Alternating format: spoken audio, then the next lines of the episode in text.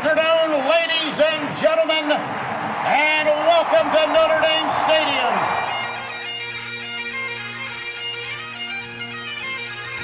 Zibikowski trying to get to the outside. He has blockers in front.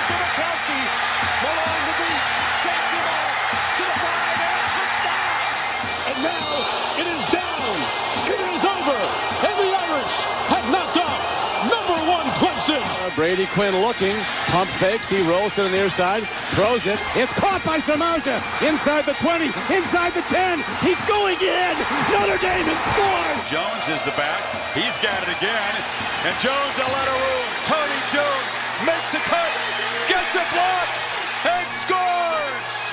Is that the play that will seal the playoff bid for Fighting Irish? Welcome. It's Sons of Saturday Irish with Tyler Wojak and Luke Smith. I'm Tyler. He's Luke. And today we're here to put the finishing touches on yet another great season of college football. We're recording this on Tuesday, just one day after Georgia knocked off Alabama in the national championship.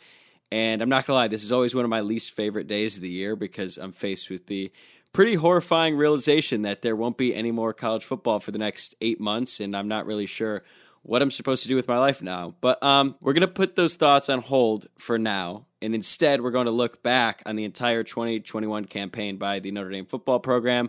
We'll revisit some of our preseason projections and awards, see what we got right and what we got wrong. We also got some personnel and staff updates out of South Bend since the last time recorded, so we'll touch on that as well. But let's start with the national championship. Um, there's plenty to talk about in this one. Personally, I really enjoy this game. I thought it was probably the most compelling national championship game since the last time these two teams met on the biggest stage um, way back in 2018. But what did you think about the game last night? I guess you are right about it being the most compelling one since the last time these t- two teams met, but it didn't really start that way. Um, it was an interesting game, I thought. I, I kind of thought it started as most rematches typically do, which kind of suck always. Uh, and there's not really any scoring. But obviously, the excitement picked up in the third quarter late and then was pretty entertaining and, until it wasn't with, with Georgia pulling away. Um, I think I've spoken kind of at length. I really don't like Alabama. Like, there's a lot of Midwestern, I, I guess, what's what's the word I'm looking for? They transplanted to Tuscaloosa. Now they're back, and, and they're really annoying, and they just don't understand what foot, football fandom is. Um, so I, I was definitely not upset to see them lose. In, in addition, my roommate from Notre Dame grew up a pretty big Georgia fan. His mom went to undergrad and law school there, and, and I actually went to the opener against Clemson this year for Georgia and Charlotte. So I, definitely know how starving those fans were for that title. Uh, but yeah, I mean, it was an interesting game. I, I, guess the one comment I will make is it seems Saban can do no wrong, even in a loss. Apparently, like I saw people gushing over his statement when he put he made Bryce Young and Will Anderson sit back down today. Like, what was so special about that? He made a couple comments like, "This game isn't going to define them." To be honest, like, who was trying to def- to define Will Anderson in any way other than the fact that he was the best player on the field? like, I know he he like in Saban was like they're going to claim some responsibility for this loss what does Will Anderson have to claim? And, and, honestly, for Bryce Young's part, his receivers didn't help him at all. Like I, I just like was like that speech kind of sucked, honestly. Okay, so I would just counter that by saying I think because we're a little bit removed from it, we just see like the national perception of Alabama. I think Alabama fans are also pretty insane um, and how they treat players and how they treat Saban. Like when we Saban do have to that remember rant. that that Bryce Young has been doubted his whole life too, so he probably yeah, needed. I mean, he got his first offer in yeah. eighth grade. Like he's been slept on his whole life, but I don't know. With Saban, he as dominant as he's been, he's far more likable. Not by me, but I would say like the general public. He has a pretty high approval rating, and yeah, I mean, whatever. The thing is with Saban, like he really can't do anything wrong, even when he loses. I don't know. It just feels weird. I saw this insane stat from Brad Edwards. Uh, quote: Alabama has either won the national title or lost to the team that did in 14 of Nick Saban's 15 seasons in Tuscaloosa. The lone exception was 2013 when Bama lost to Auburn, and then Auburn gave up the lead in the national title game uh, against Florida State with 13 seconds remaining. End quote. So clearly, you know, you got to be the best, you have to beat the best, and the best is Alabama. Like if you want to win a championship, you're gonna have to beat them, and that's gonna be until Saban retires. But I'm actually starting to believe that's never going to happen. I think Saban is going to coach until he drops dead, and I'm not even sure that will actually happen. So I'll pose the question to you: God versus Nick Saban in a fight. Who are you taking? God, I mean, like he will. Like I don't know. Saban sold his soul to the devil at some point. He might have some of that on his side. I also I want to make a comment about that like 14 and 15 seasons thing. The first year's a little bit misleading because they went seven and six. I'm not going to give them all the credit. They lost to LSU, of course true. they did. They lost six games, but um, but yeah, I mean it is impressive. Do, do you? I'll ask you this: Do you think he will coach those that home and home against Notre Dame in 20? What is it? 27? No, no, it's not. It's the 30s, isn't it? Hold on. I got to look this up first. Okay.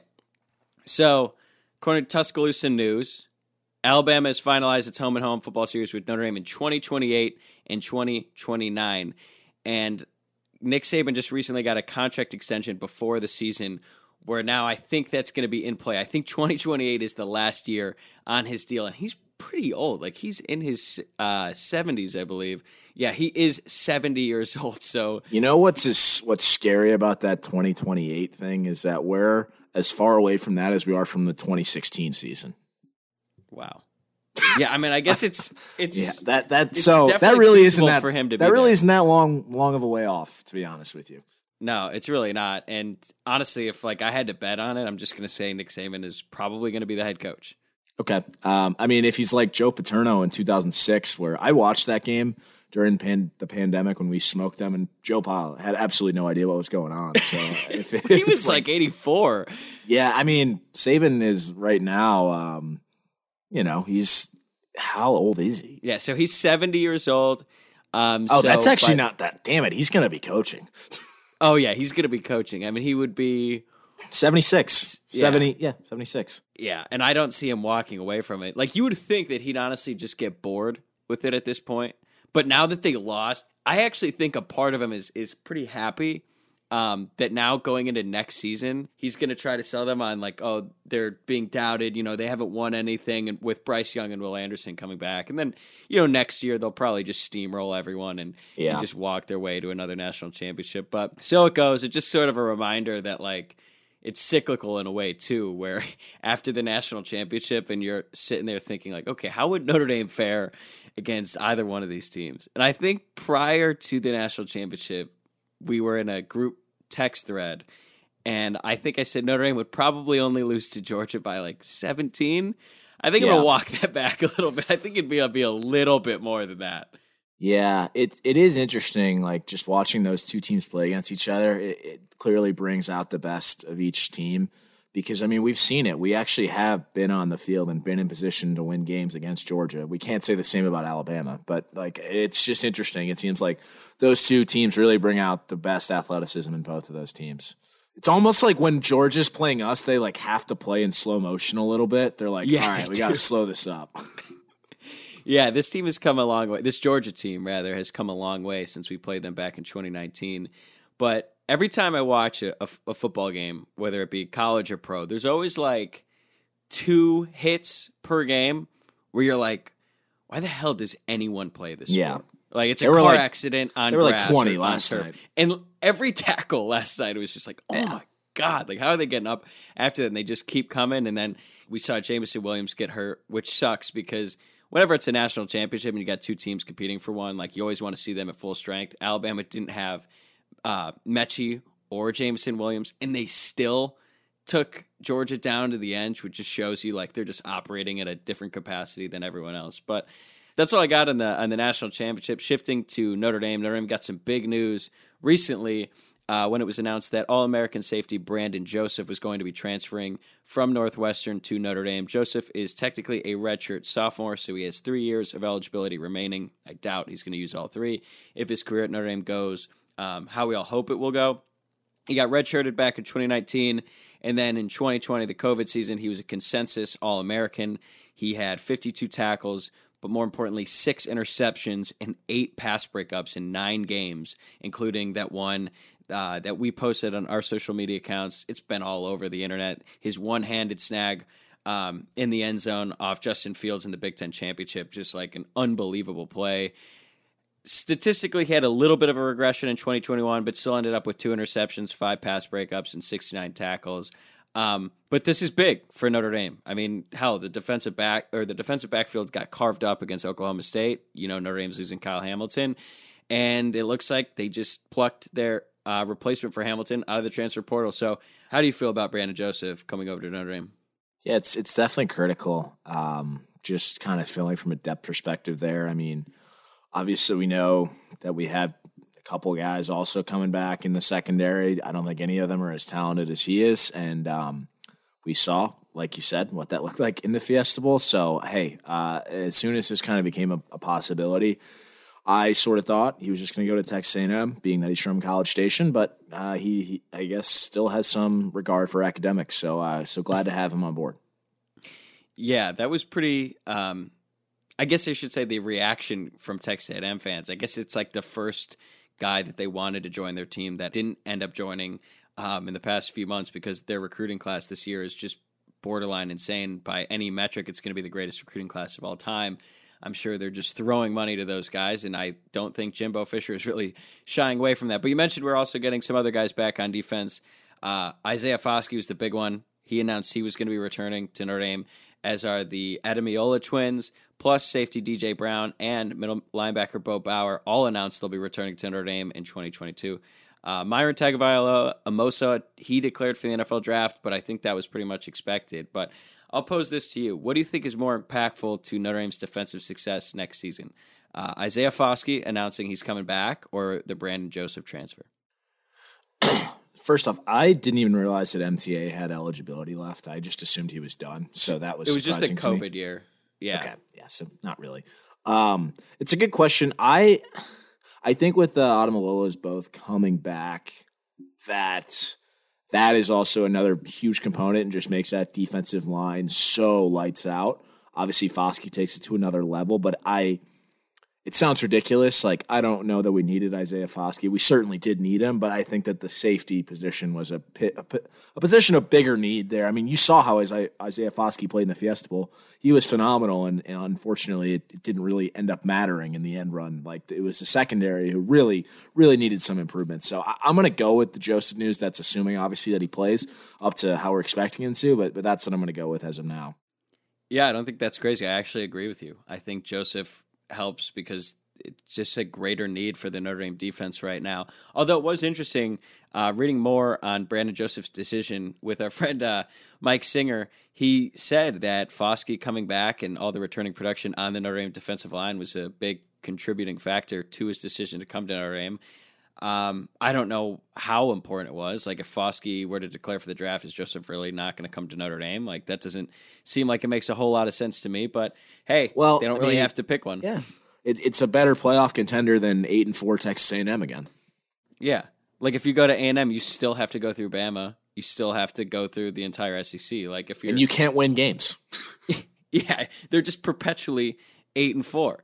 Um, what's another announcement on the defense side? Oh, linebacker Kahanu Kia announced he is leaving the football program to embark on a two-year long mission trip for the Church of Jesus Christ of, of Latter Day Saints, but intends to return. This sort of brought back a, a memory. Do you remember when Manti Teo, like people thought he would leave for his two-year Yeah, Mormon I- he still hasn't done it. yeah, he still hasn't done that, but that was like a big concern. I, I don't like I honestly don't remember if we've had any other Mormons on the team, but um I think he's the first one to do it. I had heard about this a, a while ago. I don't expect him to return, to be honest with you. Like I think he'll probably just end up at Utah or BYU. That seems to be where all those guys go after their missions. Um, if Yeah. the mission really works, but I did have a, a friend of mine, Jack Walsh, say he was looking into Mormon mission on, of his own. So um, we'll, we'll have to see where he ends up. Maybe he'll leave BMO and end up at some ski resort in Utah. Something to follow. Yeah. Um, on the offensive side, wide receivers Avery Davis and Joe Wilkins announced they will be returning to Notre Dame in 2022. Uh, we've talked about the receivers at length. We don't really have to go uh, much in depth of them, but that means Notre Dame will have seven scholarship receivers on the roster in 2022, unless they pick up a transfer. But I'm not gonna lie, I'm pretty damn excited about Davis. I actually thought he might have been one of the most consistent receivers on the team last year. Obviously, it sucked that he got hurt and he got hurt so late, so he's not going to be available for spring. But he's hopeful to be ready for fall camp next year, right? I hope so. I, I honestly have not followed that closely enough, but um, and that's kind of what I'm, I'm wondering about Wilkins too. I would imagine he's back, but but yeah, no, I'm definitely excited to see that. Okay. Um. One last update. Spring semester at Notre Dame started on Monday, and twelve of Notre Dame's 21 recruits in the 22 or the 2022 recruiting class enrolled early, eight on defense, including all four linebackers, and then four on offense. Do you remember a class that had more guys early in enroll than this one? Um, I think I think this is the biggest one. Although I, I actually think that the one with Jurkovec was pretty big too. Like it was because I remember that was when I was in school, and I remember seeing those kids around campus. And I remember it, it was like it was probably around ten, um, but I, I don't have the numbers to back that up. It does kind of seem like now, if you ha- want any chance of um, seeing Playing. playing time early, like you almost have to early enroll now. Not just at Notre Dame, like Mm-hmm. at any big time program around the country. Kind of sucks. Like second semester senior year of high school was awesome. I mean, I didn't didn't do any schoolwork really. Just sort of coasted for months. Like I feel like a lot of these guys too were probably playing basketball. Like I don't know. I mean, I understand why you want to get on campus, but it would suck. That's probably the only reason Aamil Wagner isn't enrolling early because he can dunk a basketball. So he probably is playing basketball right now. I don't know. I mean, yeah, it makes sense. I it is a good point, but you're right. I, I mean, I would expect that a guy like Jaylen Sneed too would be a linebacker to potentially put himself into position to play next year with, with a strong spring too. Yeah, definitely. And Notre Dame needs him. Just looking at how their depth at linebacker this year just was decimated by season's end. You could see J.D. Bertrand was playing like he had, you know, gotten sort of ran into the ground all year, and he wasn't even projected to start week one. Jaylen Sneed is under 200 pounds, I think, so he could definitely benefit from the winter workout program with Balis. But that's it on personnel. Um, regarding the staff, we're going to do another episode in the coming week or so once these moves are finalized. It does look like the hire of Hees- Harry Hiestand. Um, it's been reported. It hasn't been made official by the university. Neither has the Brian Mason one, its special teams coach. So we'll save all that uh, for a future day. Also, something we, for- we forgot to mention the last one is former Ohio State and NFL linebacker James Laurinaitis is going to join Notre Dame football support staff. He was a three-time All-American at Ohio State, won the Nagurski Award, the Butkus Award, and he's also Marcus Freeman's best friend uh, from their playing time together at Ohio State. So we'll touch more on that next week. But for now, let's do the postseason awards. Um, a lot of these awards we did in our season preview uh, way back in August. So let's start with our preseason projections because we were actually pretty close on these, but even then we had no idea just how I don't even know how much of a roller coaster this season ended up being. Yeah, so you were right, and uh, I, I think I'm going to actually blame you for being right. You spoke it into existence that we were going to lose to Cincinnati. That's why we went 11 and one. You said 11 and one. I said 12 and 0. And uh, if you put a gun to my head again, I would still tell you we should beat Cincinnati and go 12 and oh. 0.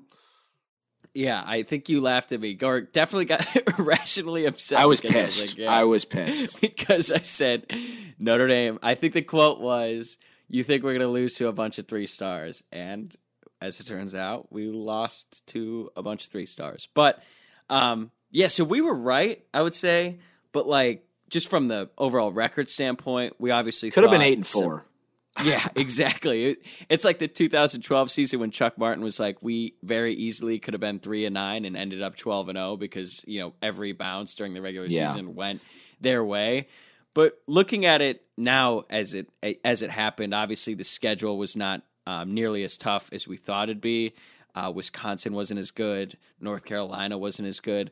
But it does sort of give credence to the fact that Notre Dame just wins the games that they're supposed to, and a lot of people shied away from that. But they proved everyone wrong, including Vegas, who had the win total at eight and a half. They did. So thanks, Vegas.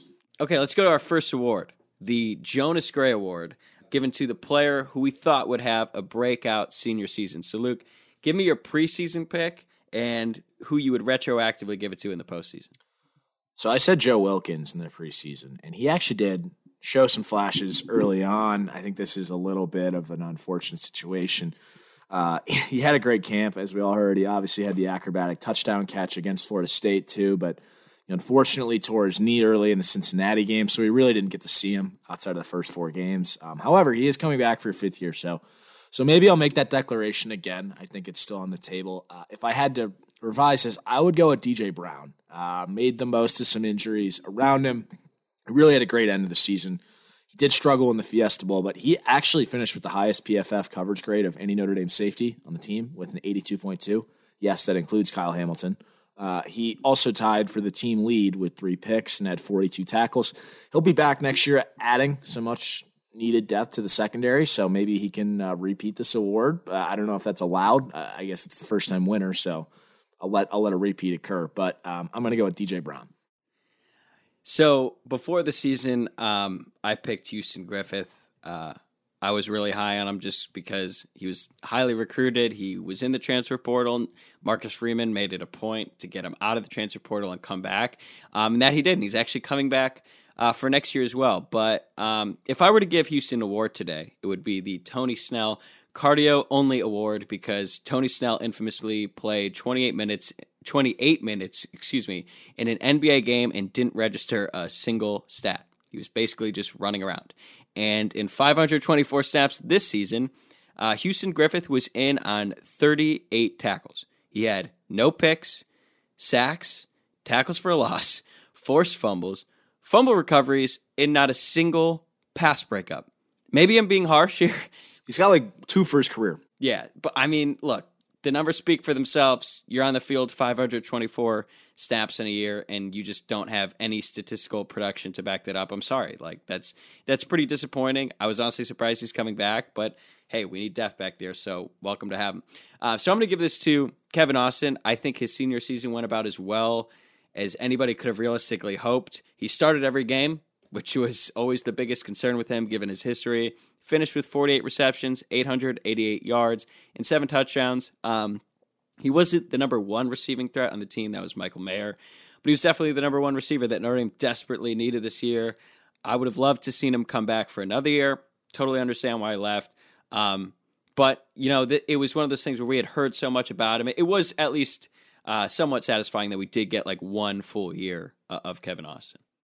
Yeah, w- without a doubt. Um, I guess the only other – better scenario would have been if he caught that ball against Cincinnati and, those couple balls against Purdue. But yeah, you're right. I thought all in all, very good season. Now I'm going to switch it over to you. Uh, the next award is the DCO Cafe Award, also known as a salute to the biggest hidden gem on campus. So the player was not a starter week one, but will have a huge impact. Okay, so I went with Chris Tyree before the year. Um, not a starter. I think we were both pretty high on him this year. Unfortunately, he had to deal with a nagging turf toe injury. Um, and also Kyren Williams, you just couldn't take him off the field. So it's just sort of a tough situation for Chris Tyree. Fortunately for him, he had a great Fiesta Bowl. So I'm going to give this one out to Joe Alt because I don't think anyone expected Joe Alt to play for Notre Dame um, at all this season. Maybe a little, but I think everyone just assumed he'd get the red shirt and play in like four games or less. Um, not even our friend Mike Singer at Blue and Gold, who is the literal president of the Joe Alt fan club, um, expected him to have this much of an impact this early. We all know the offensive line was miserable at the start of the year. Uh, a lot of that was due to inexperience, playing together as a unit, and then you throw in a bunch of injuries, and it's a disaster. So Notre Dame was forced into playing Alt, who at one point was the fourth string left tackle, came in for his first start against Virginia Tech, and I think he gave up a sack on like the third play of that game. But then after that, with him and Andrew Kristofic manning the left side, the line significantly improved. They showed some stability and um, looking at it, at uh, looking at Alt, he's only going to get better. And with Blake Fisher, you know, the five star, highly touted, he was the guy who's going to start week one at left tackle. I don't think it's unrealistic to think Notre Dame has two future first round picks um, at tackle with him and Fisher handling those spots. So, what a season by him. Sure as hell didn't expect it, but. Uh, the secret's out on Joe Alt now, so I don't know if he can ever be eligible again for the DCO no. award. No, I don't. I don't think so. Um, I went with Riley Mills in the preseason. He actually had a decent campaign. He had a game ball against UVA, finished with three sacks on the year, but it's hard not to go with anyone but Alt here for all the reasons you just mentioned. So I'm going to agree with you. Would Riley Mills, we're looking at him project like potentially starting next season. He could be eligible next year, right? He could. He could. I feel like he's still kind of unknown. Yeah, I don't know. It's uh I think that's that's fair. I think he's waiting to explode. All right, there we go. Moving on to the next one, the Arnaz Battle Award. This could be called the CJ Prosise, Theo Riddick, KeiVarae Russell Award. It's given to the player who have the biggest impact at a relatively new position. We could sort of mess with this any way we want, but it does seem like every single year Notre Dame has some guys shift around who end up making a big impact. So, who did you have before the season? I had Cam Hart before the season, and um, I'm going to stick with Cam Hart. It's I think it's really hard to go with anyone but him in this position. He was Notre Dame's best corner this year, and he didn't have a ball thrown his way playing on a thigh bruise in the Fiesta Bowl. He, he finished the year, according to our friend Greg Flammang, with a stat line of 32 to 64 thrown against him, 5.2 yards allowed per attempt, 10.5 yards per catch, five pass breakups, two picks, two touchdowns allowed, and just a 63.0 passer rating against. You know, it was a great year for Cam, and, and I expect him to play himself into an early round pick next year with his length. Yeah, I mean, it's hard to disagree with it. I'm going to stick with my preseason prediction as well. I went with Myron Tagovailoa Amosa because he moved from defensive tackle outside to be more of an edge rusher. I actually thought about going with Ramon Henderson here because he was very impactful once Kyle Hamilton went down and he shifted from corner to safety, a position he had never played before. And then in the Fiesta Bowl, he played every single snap at safety. And I I also could have mentioned Avery Davis because he's played every position on the roster and he had a pretty good year. But um, I'm going to go with MTA. He played the second most snaps of any defensive lineman this year. Statistically, the numbers don't like jump out at you. He had six tackles for loss. He only registered two sacks, but did have 11 quarterback hurries. And he also took a fumble 70 yards to the house that we'll talk about um, later. Yeah, I have no problem with that either. I think he probably exceeded expectations, honestly, moving out outside. So, um, really good year for him and, and kind of excited to see where he ends up at the next level. Our next award here is the Brothers Bar and Grill Award. It's the position group that might frustrate you at times, um, but will deliver when it counts. Position group or player. uh, I'm going to get it kicked off here because I just uh, I think I came up with this award, and uh, there's nobody I don't think more fitting. Even after the year, John Doerer, that was my preseason pick, and he's the postseason one too. Um, as frustrating as he was at times, such as in the Fiesta Bowl, he hit two game winners this year against Florida State and, and Virginia Tech. The guy remained nails from deep and also was just the most predictable missed kicker of all time. like I actually went through my text before we did this and and found myself with the following responses. Of course, is anyone surprised? so much for the John Doerer revenge tour, and then that was the most predictable miss ever, and following with something unprintable after his extra point miss against Cincy. Uh, like just I, I guess those other two kicks outweigh it, but good for Yeah. John. He did come through when it mattered, but Jesus was he frustrating at times. Just incredibly frustrating. We talked before in the last one about how, Of course, his last kick his is a miss ended, too. Yeah, a shank to the right. It's it's very fitting. It's like a perfect ending to like a brothers experience. Because didn't you? Did they charge you for like the wrong person the last time you were oh, there? Oh yeah, they charged me for the wrong Smith this year. It was Yeah, right at like the thirteen dollars, and it was like ninety eight. So before the season, I said the offensive line. I was pretty worried about them. I did not realize uh, how worried I should have been. But I'm going to go with Jack Coan here because the offensive line was undoubtedly frustrating, and every point you made about John Doerer is very accurate. But the Jack Coan experience this season is kind of indicative of like a typical experience at Brothers. Like you get there, you get a seat on the patio on a nice day, and like right when you get there, like wow, this is great. Just like the Florida State game with Coan, it was awesome. Um, and then some time some time goes by. A waiter hasn't even considered coming to your table. You're like, okay. And this is sort of like the Jack Coan versus Toledo, and then Purdue. We're like, okay. M- Then some more time goes by, and, and now it just sucks. You're like, all right, what's going on? Uh, waiter hasn't come by yet, or maybe I ordered 20 minutes ago, still haven't got a beer. You're waiting on food. It's just it's just how it is at Brothers. The service is pretty horrendous. Uh, and then you get your beer, your food, and you're like, oh yeah, this is why I keep coming back. And that was Jack Coan. He saved the season twice this year. First against Toledo when he, I mean, literally had a dislocated finger, gets it popped back into place, and then hits Michael Mayer for the game-winning touchdown the next play. Why we were in that situation against Toledo, um, I'd hope to not revisit that part. And then again versus Virginia Tech, he comes in basically like a bullpen closer despite starting the game and then leads the most critical drive of the season maybe uh, gets a touchdown gets the two point conversion to tie it and pretty much just saved the season. And then in the second half he really steadied the ship played pretty damn well despite the constant ridicule. Um, frustrating but i think you know looking at what we could have hoped for with him i think it could it, it went just about as well as anyone could have reasonably expected. I, I totally agree. Um, I talked about it on the last episode. I wasn't too thrilled about it when I first heard about it, but I honestly think he ultimately ended up exceeding my expectations. Oh, totally. I think I was like, this sucks. I, I, I guess the stigma of like any Wisconsin Yeah, quarterback. then you realize Wisconsin football should just stop being a thing. It's disgusting. Graham Mertz certainly isn't uh, helping that No. reputation at all. Ew. Um, All right, let's move on to our next one. So we won't really give a retroactive. We'll just sort of look at our preseason pick here. But the 401k award, uh, given to the player who we figured might not have the biggest impact this fall, but whose progress we were going to be watching pretty closely. Yeah, so I had a, I guess two guys I identified here, one on each side of the ball, Logan Diggs and, and Justin Walters. To be honest, I don't think I heard a whole lot about Walters, um, other than you know some things on the scout team. But Diggs kind of exploded this year in a way that I didn't really expect. Starting with that Virginia Tech game, he actually ended up being our third leading rusher behind Kyren and Buchner with 230 yards and, and three touchdowns on the year. Also, that sick hurdle against UVA and definitely had a bit of a disappointing Fiesta Bowl, but there's there's a promising future there, and and I think that I'm really excited for him to potentially be it maybe one B to to Tyree's one A for times at times when Tyree was hurt, it looked like he just might be one A next year. So we'll see.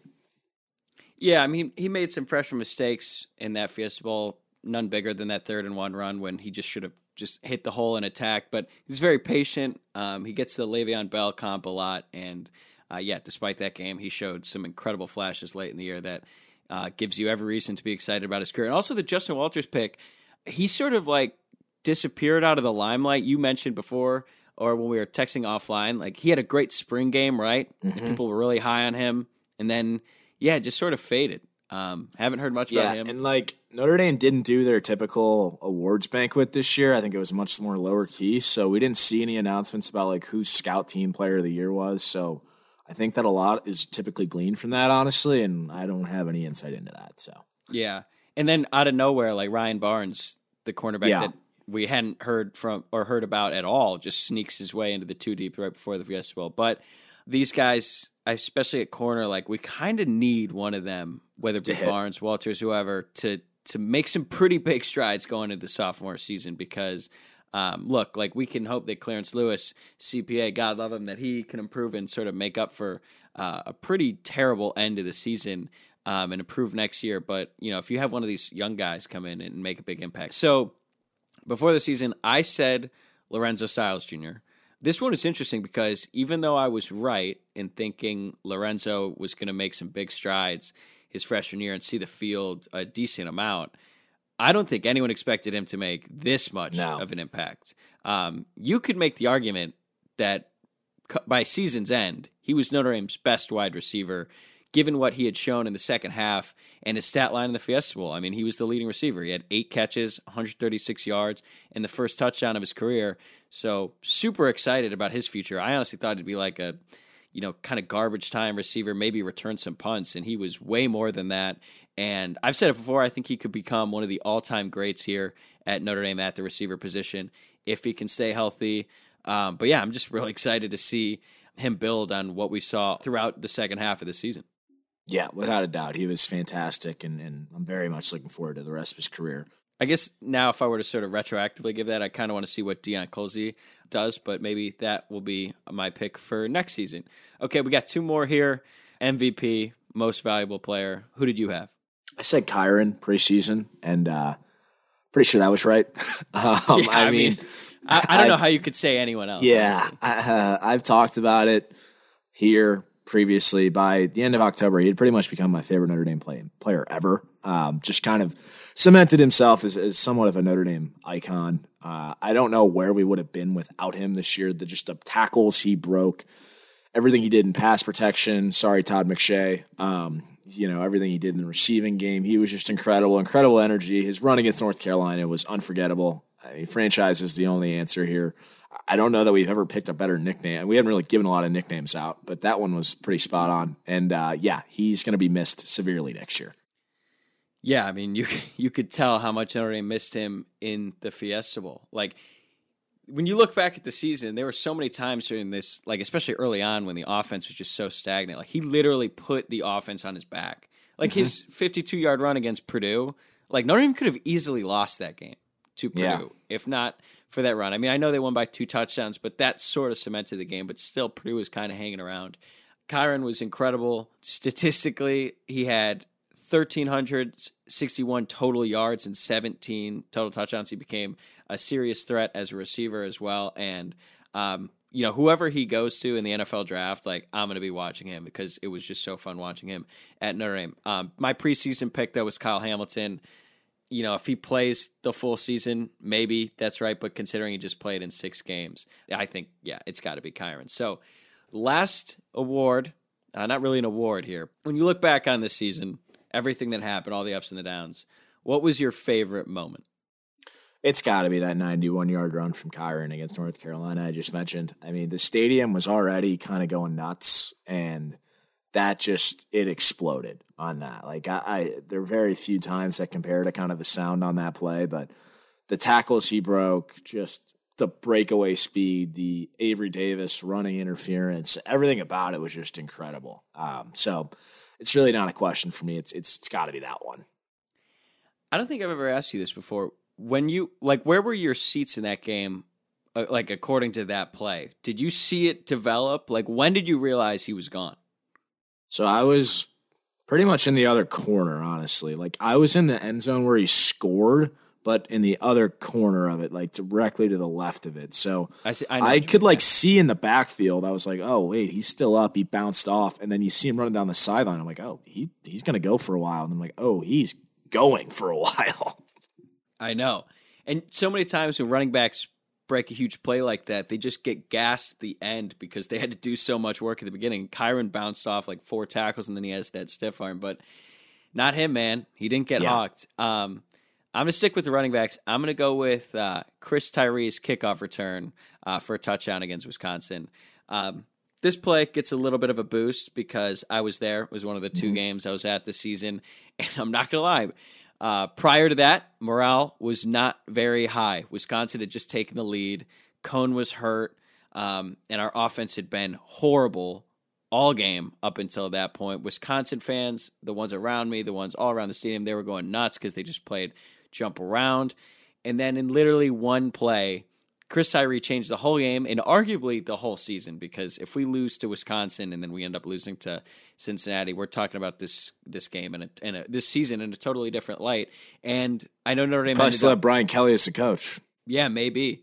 I mean, Notre Dame ended up winning that game forty-one to thirteen, but really, it all happened after this play, and Notre Dame just put it on Wisconsin. They scored that touchdown, and then um, I think got a fumble recovery on the next possession, or is it three? You know, yeah, they didn't score, but this changed everything. Um, and I had mentioned uh, at length before my just horrible record at big games for Notre Dame when I when I traveled down and um, you know made the trip from Los Angeles to Chicago to see this one live with our good friend of the program uh, Willis Pencil in the crowd, and it was just mayhem after he scored. I, I was getting tackled into the stairs, like high fiving everyone around, and and really from that moment on, like that entire fourth quarter stretch there might have been the most satisfying experience yeah. I've ever felt as a Notre Dame yeah. fan. Yeah, hard to argue with that. That was very satisfying. And then that carried over like the rest of the day in Chicago. The one nice thing about a noon game is like it just made the rest of that Saturday just so fun. Yeah, wasn't that great the Fiesta Bowl? That's a good point. Um, and and also another gem we got from that one is the the famous. All right, we get it. He sucks from a Wisconsin yep. fan in the bathroom um, after Notre Dame fans were chanting Graham Mertz on the way out yep. of Soldier Field. That whole experience was just awesome. But um, oh, I want to give an honorable mention: Myron Tagovailoa Amosa's touchdown against Navy. Um, that was another awesome moment on senior day, no less. But you got any uh, honorable mentions or anything you want to add before we wrap it up here?